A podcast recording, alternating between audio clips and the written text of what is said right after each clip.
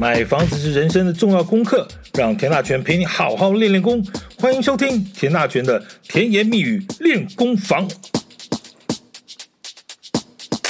总统大选打得很热闹，也瞬息万变，搞来搞去，拖来拖去，调来调去，谁正谁负，谁受委屈，歹戏拖棚的剧情一幕接一幕，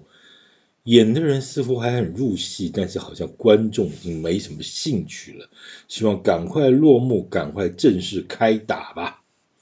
小弟过去曾经服务于世新大学民调中心一段时间，对于民调这档事呢，也略有小小的心得。从事前的分析研究到真正调查执行的过程，乃至于后续的分析判读，每一个过程都有非常多的技术与细节，确实是一门大学问。就光从题目的设计开始，这就非常的关键。同样一个意思，这样子问，或者是换个方式问，可能得到的结果就会是天南地北。还有抽样的方式、样本的选择，乃至于执行的时间、电访员的训练，还有统计的方式，以及大家一定常常听到什么在 95% 的信心水准上下那个所谓的抽样误差正负 3%， 到底什么是什么。这里头各式各样的细节和学问可大了，对于统计学和数学的应用等等等，这个3天3夜也说不完。老实说了哈，我也不敢多讲什么，毕竟这方面的专家太多，小弟就此一语带过，大家就看结论吧。民调是科学的，一是一，二是二，但是结果却是政治的，一不是一也是一，二不是二也是二，最终结果可能是3，哈哈，这就听不懂了吧。我不懂政治，也对政治那种尔虞我诈、台面上打工作揖、私底下却刀刀见骨的做法呢，个人算是十分非常的厌烦，甚至感到恶心。所以今天当然不是要跟大家聊民调与政治，还是拉回来，我们来看看这几位总统候选人所提的住宅政策或者是政见，这才是民生议题和老百姓息息相关的事儿。当然你也会说，你可能会怎么说，政见这玩意儿这年头还有用吗？台湾的选举还有人在看政见吗？有人会因为某一项政见而特别支持谁或者特别反对谁吗？老实说，这个答案呢，当然是令人感到非常的失望。喜欢谁他做什么都 OK， 讨厌谁他做什么都不对。所谓的意识形态呢，甚至个人的主观的立场呢，加上各式各样的成见啦、偏见啦，还是在主导着中华民国各式各样大小的选举。你说这就是民主呢？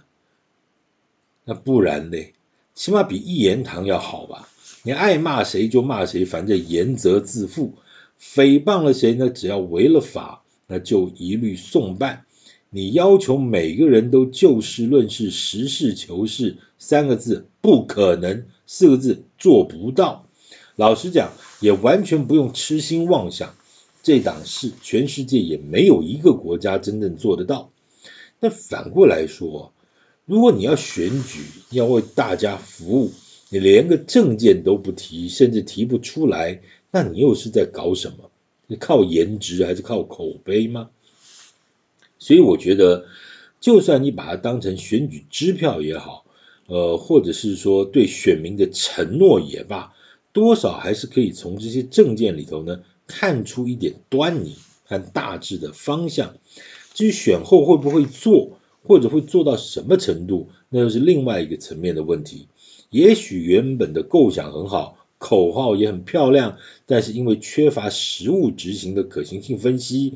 也许人不对，事不对，时空背景不对，等等等的不对，原本的对后来就变得不对，那后来不了了之。这种状况呢，其实我觉得也多的是。在台湾选举选了几十年，你还会觉得这些事情有什么大惊小怪吗？应该是大家都习惯了吧。好，为了表示我在评论这些事情的时候没有预设的立场，所以要尽可能的客观。所以以目前4组总统候选人的住宅政策来看，我现在录音的时候还是4组了哈，接下来到底还会不会变不知道，反正就是一个瞬息万变，以不变我们就应万变，我们就以当下的状况来出发。那什么叫做基本的公平原则呢？我没有预设立场，因为候选人都还没有抽签，所以评论的先后顺序呢也不能以1234的号码来看，那就以候选人的姓名笔画顺序来谈好了啊，不然怎样？不然是要比身高，还是比年纪，还是比颜值？那好像都不太方便了哈。好，那我们就用这个姓名笔画顺序，这也是大家常用的一个顺序了哈。哎，结果我才发现很有意思啊，侯友宜市长和柯文哲市长呢，侯与柯呢，这个笔画都是9画。那么那一样啊，对不对？那好，这就比第二个字好，结果呢，有和文呢又都是4画，那又一样，那只好比到第三个字。那宜和哲呢，宜是8画，哲呢是10画。好，侯友宜、柯文哲这个只有第三个字啊，宜是8画，柯文哲的哲是10画，所以有结果了。依照姓名笔画的顺序排列呢，那就先谈侯市长。我们再来谈柯市长，那至于郭董的郭呢是11画，赖副总统的赖呢是15画，所以呢我们就会用几集的时间把这4个人的住宅政策依照侯、柯、郭、赖的顺序一个一个谈，这应该很不政治了吧？姓名笔画顺序这档事是老祖先以前就留下来的，你这就没什么好吵了吧？好，再讲一下哈。我的资料来源呢，包括媒体揭露的资讯呢，以及各阵营主动发布的一些内容，或有疏漏，但是因为大家的讯息来源都一样，所以少列举了哪一项、哪一类。对不起，请不要怪我哈，那是因为你们自己没有对媒体讲清楚，或者你们的阵营呢也没有把讯息整理完整。好了，你说政治烦不烦？牵涉国家大事，就是要这么的锱铢必较了哈。也好了，好，其实这种政见很难把内容和细节说得太清楚，再加上媒体版面呢篇幅有限，所以大致上都是用个标题搭几句简单的内容也就算交代了。它不像是类似那种白皮书啊，可以把所有执行的构想和策略甚至是方向时程啊讲得清清楚楚。这年头还有人在写白皮书吗？目前没看到。好 OK， 以前是有哦，以前你记不记得以前在几次选举里头都会刻意的去发表某某政策的政策白皮书哈。现在大家网络时代也不要看太多，眼睛不好会对眼睛不好啊。好了，不啰嗦了，来我们先谈侯市长的住宅政策。侯市长的住宅政策主要是以4大主张为主，那第一个是公宅多元6措施。措施包括居住正义120万户、租屋市场改革及诚实申报措施、大幅提升包租代管与租金补贴、鼓励民间投入社宅行列、政府开发社宅、企业劳工宅、多元银发宅、公共地上权住宅。其中的社宅有诱因呢，就是要奖励民间投入社会住宅，推动容积奖励，结合跨街郭容积调派措施，促进都更分回社宅。好，有关键字哈。好，再来，开发有社宅，包括都市更新、湿地重划、区段征收、学校退场的用地、轨道沿线开发均划设一定比例的社福用地，新办社会住宅或地上权住宅的公有地参与开发分回住宅啊，纳入社会住宅。第三个叫做企业劳工宅，鼓励企业于科学工业园区呢，新建劳工宅及托婴日照中心，只租不卖，那就会给企业奖励措施来解决员工的需求。这点其实不错了哈，就是你等于也是一个员工福利的某一种概念，那政府给你点优惠措施、奖励措施也不错。好，再来多元银发宅。推动退休照护社区、熟龄社区及乐龄社区、乐龄住宅，经济可负担下满足多元居住需求，结合医疗机构、市场、民间资源，建立高龄友善的示范基地。这件事情真的是引发海啸，你非要去面对不可的政策，我相信其实各个候选人在这个部分都有这个琢磨了哈。这个是没有办法回避的一个题目，而且你甚至要严肃去面对和执行的一个题目啊。这是多元法宅，再来是公地地上权住宅，参考新加坡结婚青年家户呢，对不起，有设排富条款啊，可购买一般住宅市价7折的地上权住宅，使用权70年，如出售原已由政府照价收购。就是你政府买回来了哈，你不能对外卖，你就是政府照价收购。那政府开发取得土地财务平衡下不得出售，可推动地上权住宅开放民间参与。好，本来就是，如果是居住问题，本来你就不要在那边讲说房价涨不涨这种事情。你如果真的需要居住，那政府就给你70年，让你用最低的一个这个租金的负担去住。重点是住嘛，重点不是房价涨了去赚嘛。但是好像每次在举着居住正义大旗这些学者专家，似乎在这一点上面一直有一点点盲点，就是说为什么房价涨那么高？那你自己买了房子以后涨的时候，你怎么不说话呢？好了，那个不多说，我们继续回来调正点啊。好，在侯友宜的住宅政策里头的第2个主张呢，就是育儿成家有住宅措施，包括2胎抽得到。2胎呢，就是含以上的家庭呢，优先抽社会住宅及购买地上权住宅，采轮候制哈。承购公有地上权住宅的价格再打8折。青年能成家，青年购屋低利率贷款呢，从低利率的额度，贷款额度从1000万提高到1200万。哎，你知道最近那个新青年安心成家专案的额度就是。从800万提升到1000万，那侯市长这边的建议是说，我要从1000万再提高到1200万。那第3胎呢，含以上呢，家庭同样有排富啊，夫妻一生一次的100万补贴，可用于购屋、换屋头期款和租屋使用。好，那第3个主张呢，叫做炒房遏制稳房价啊，措施包括院级统筹住宅计划。设置行政院层级的中央住宅委员会，提出国家住宅计划与跨部会打炒房小组，涨价归公，遏制炒作，重新检讨不动产交易所得税，实践涨价归公，囤房科税税基合理，4房以上囤房科税以实价登录价格设算，符合出租公益偏乡都更及主管机关认定因素的免征，专款专用住宅永续所得专用于住宅政策，包含新建社会住宅及租金补贴。这件事情其实跟现在的政策并没有什么太大的差别啦哈，基本上涨价归公、囤房科税这个几个精神都是差不多的。那现在政府也是有所谓的健全房地产市场方案，跟侯市长所提出来的就是国家住宅计划与跨部会的打炒房小组，基本上都差不多。因为住宅这种事情它非常复杂了，它不是靠这个什么内政部了，本来就是又有财政部的租税政策，又有央行的利率政策，又有什么内政部的等等，不同的单位管不同的事儿啊。其实它本来就是一个跨部会的事，而且层级要拉高，你不能。各管各的，层级一定要拉到中央级，这也是没有错的。好，所以在侯市长提出的这个政见上面，其实都算是标准答案了哈，跟现在的这个是现在执政党的一个执行的方向其实差不多啊。那所谓英雄所见略同。好，再来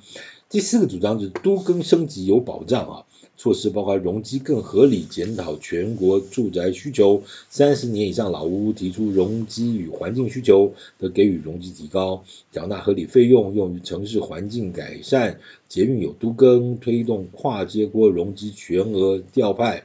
至车站附近大街郭都更，放宽容积移入上限，并检讨现行措施。那另外就是防灾更安全，采跨街郭容积全额调派。提高防灾住宅容积奖励。这个都更的问题啊，侯市长算是在4组候选人唯一一个把都更单独列一个章节的候选人。这套内容其实很明显的看出来就是学界操的刀，学界操刀。当然，其实理想性和理论的基础呢都很对，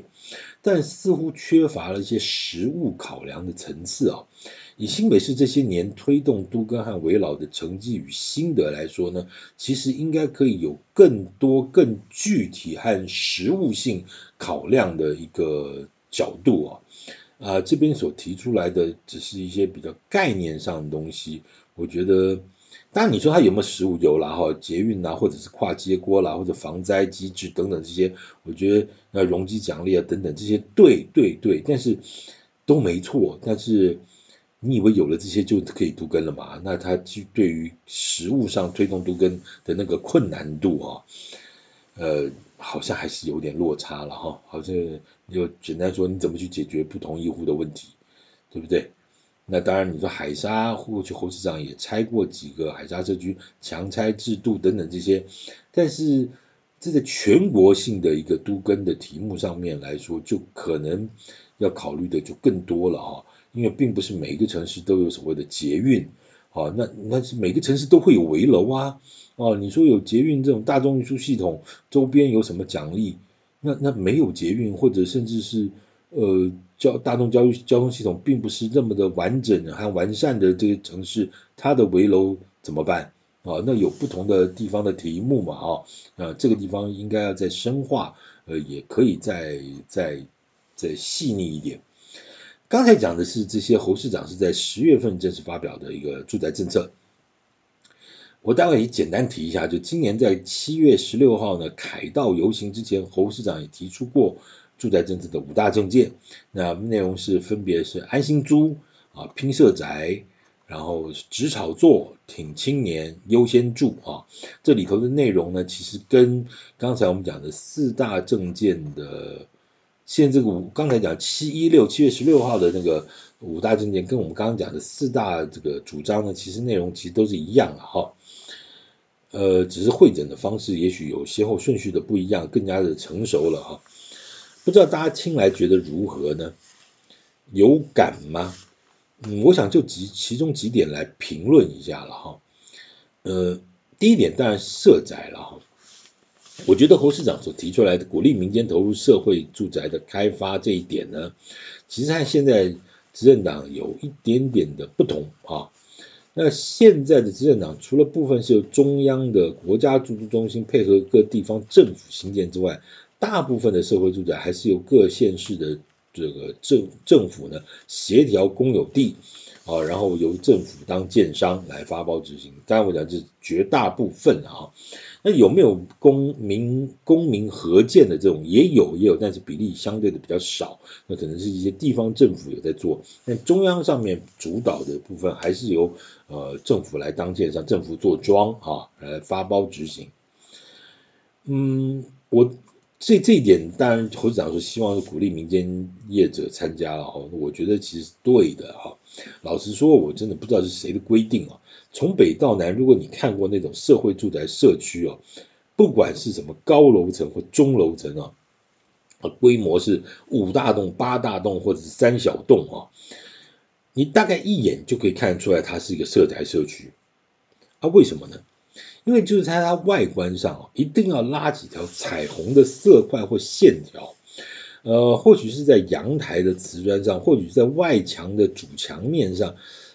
它就给你要拉几条红橙黄绿的这种花花绿绿的东西。当然不见得是红橙黄绿蓝靛紫这个7个颜色都用到了啊，也许这2栋的颜色是红色跟蓝色，那2栋颜色是绿色跟黄色等等等等，反正就总而言之呢，你就会在这个社宅社区看到这7个颜色啊。不管怎么样的安排或者规划，那反正就是要拉几条这个色块或者是线条，这就觉得很奇怪哈。一直都在讲说社宅就是要去识别化。就是不要让住在社宅里头这个社区里头的居民让人感觉到说我是社宅居民，也不要让一般民众明显的识别到说这栋是社宅啊，里头都是住的买不起的穷人等等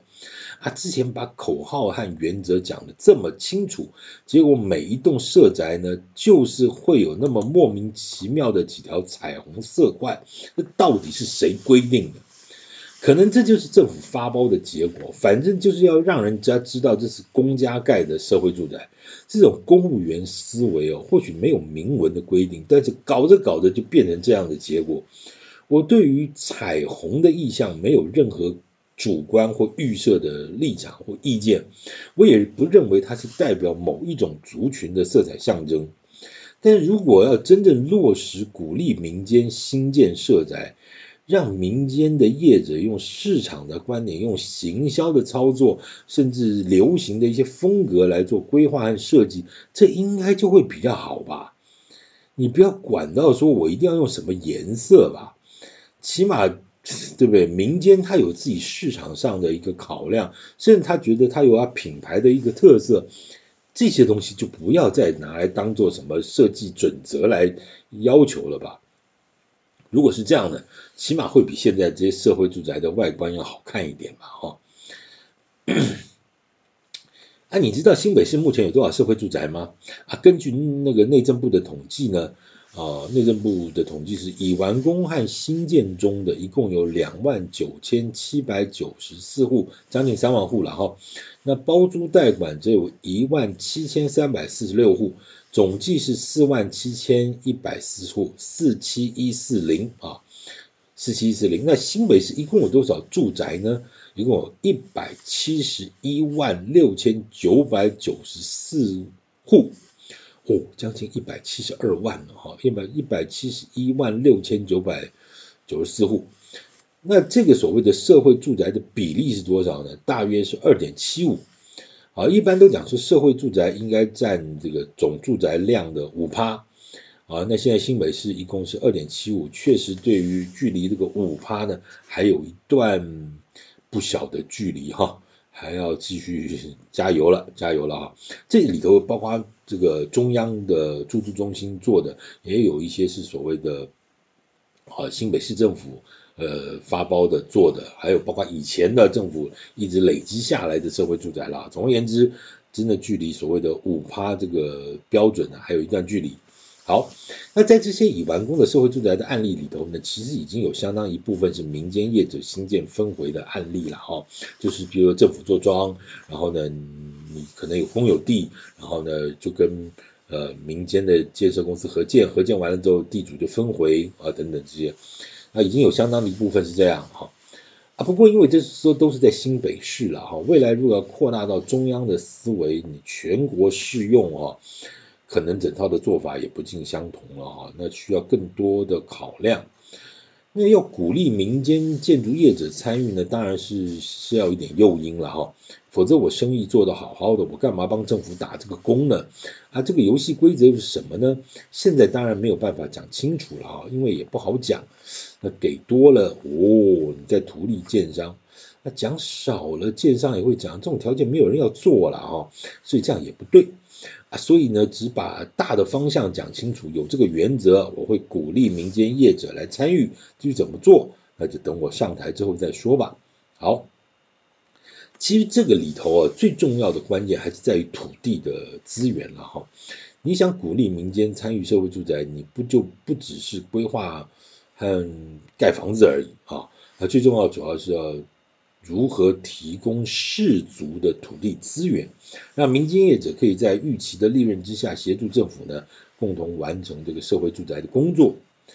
但是提供土地资源绝对不是拿什么公有土地拿出来标售了哈，否则你抢我抢，土地价格就越炒越高，房价也就水涨船高，这应该不是政府和老百姓所乐见的了哈。过去这几年不多说啊，不多说。是不是这样？大家心里有数啊。政府的土地是，我再次强调，土地是资源，不是乱源。你拿出来标售，不管标的好，标的不好，它就是一个乱源。这是我的看法哈，它跟政治无关，这是我对于这件事情的一个立场啊。好，至于所谓的企业劳工宅、多元银发宅、公共用地的地上权住宅。这些都是所谓的标准答案，那政府应该鼓励市场房地产市场多元发展，而不是限制于一些一般民间的房地产市场正常的运作机制。另一个值得一提的题目呢，就是所谓的安心租啊，实践这个租金实价登录，让租屋市场透明化。调高房租支出的所得税列举扣除额的上限，减轻租客的负担；针对房东采取租税特惠、分离科税的原则，引导房东诚实申报。嘿嘿，这话讲得真好。中华民国到底有多少房东有在缴税？是几趴？你应该讲说前几年在租赁专法出来之前，大概是 99% 的不缴税吧？哦。那一趴缴的是谁？是法人吧？哈、哦，那法人他也许是有那个财务报表的一个考量，他非要这个做这个账不可，否则他如果是自然人的话，基本上大概是不太可能会去申报的。为什么？就是怕缴税嘛，哈、哦。那全台湾的租赁市场每年超过100万件啊、哦，那以前无法可管呢，那确实造成非常多的一些弊端。那小英政府任内呢，已经通过了住宅专法，也建构了包租代管的制度。那市场也确实有日趋成熟的一个现象。啊，问题是呢，自租型的房东租赁资讯还是不用实价登录，那这就造成市场的资讯的部分不透明啊。其实老实说，到底有多少？因为不知道，其实也没有什么不知道啦，政府有个大数据的资料库，你说他真的不知道吗？只是不想戳破而已啦。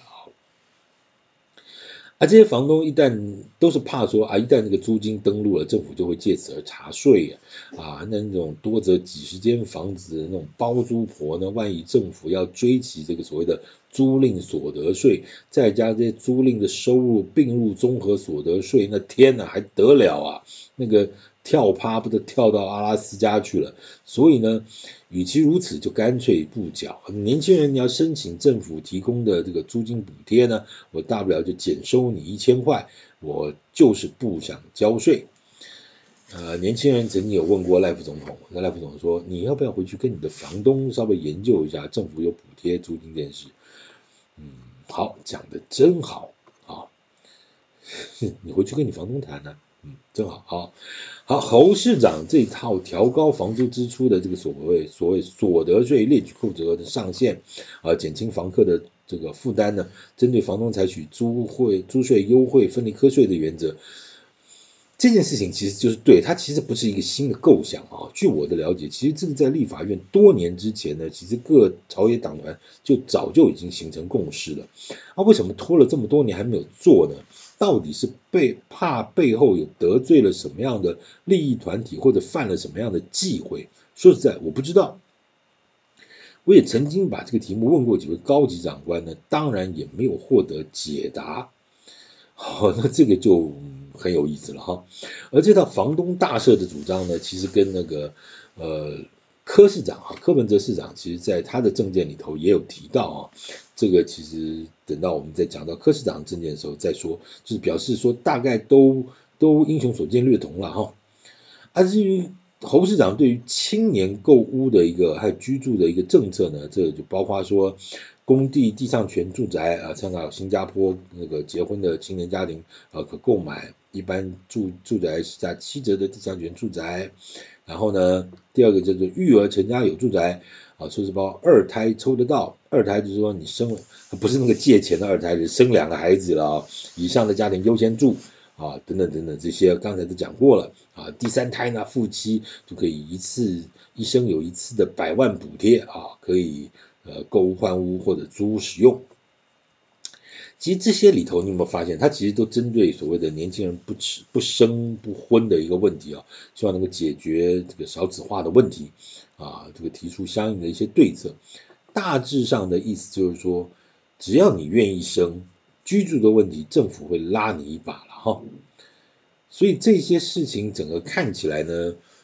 方方面面大致上都有考虑到了哈。当然，我们回来说这些到底有怎么做，后续要怎么做？我想，总统选举的规格呢，它其实比较大的是大的政策方针啊。你要至于到说细节怎么样去执行，未来当然会有所谓的团队啊，甚至你找到对的人放在对的位置上啊，他有相对的专业，自然会提出很多执行的一些方向和手法。当然还是一件事情，胡萝卜和鞭子呢，可能要适时的并用了哈。好，我们大致上理解了，就是说总统候选人的住宅政策，我们接下来呢会分成3集到4集了哈，因为每个人的政见或多或少，不见得能够做完整一集。那我们到时候也要看看，到时候在接下来几个礼拜到底会有几组总统候选人啊，原则上我们都予以尊重，我们都会提出来做一个说明。那居住问题其实非常复杂，大家都知道居住正义的问题，我相信4个候选人也都特别的将居住正义的问题摆在很前面，那有很多的观点呢也都相似或者雷同啊，甚至是英雄所见略同，这些都是好事啊哈，只要能够让未来的住宅政策呢或者大家的居住问题能够得到一些解决或满足呢，我相信呢其实都是民意之所趋。好，我以上呢所报告的就是侯市长现在目前所提出来的相关的住宅政策，当然未来可能还会随着选举的接近呢，还有更新的一些题材，那届时我会再做补充啊。接下来几集呢，我就会分别依照柯文哲市长啊、郭董还有赖副总统的顺序呢，一集的跟大家来谈一下各候选人的住宅政策。感谢今天收听，请继续关注田大全的甜言蜜语练功房，谢谢。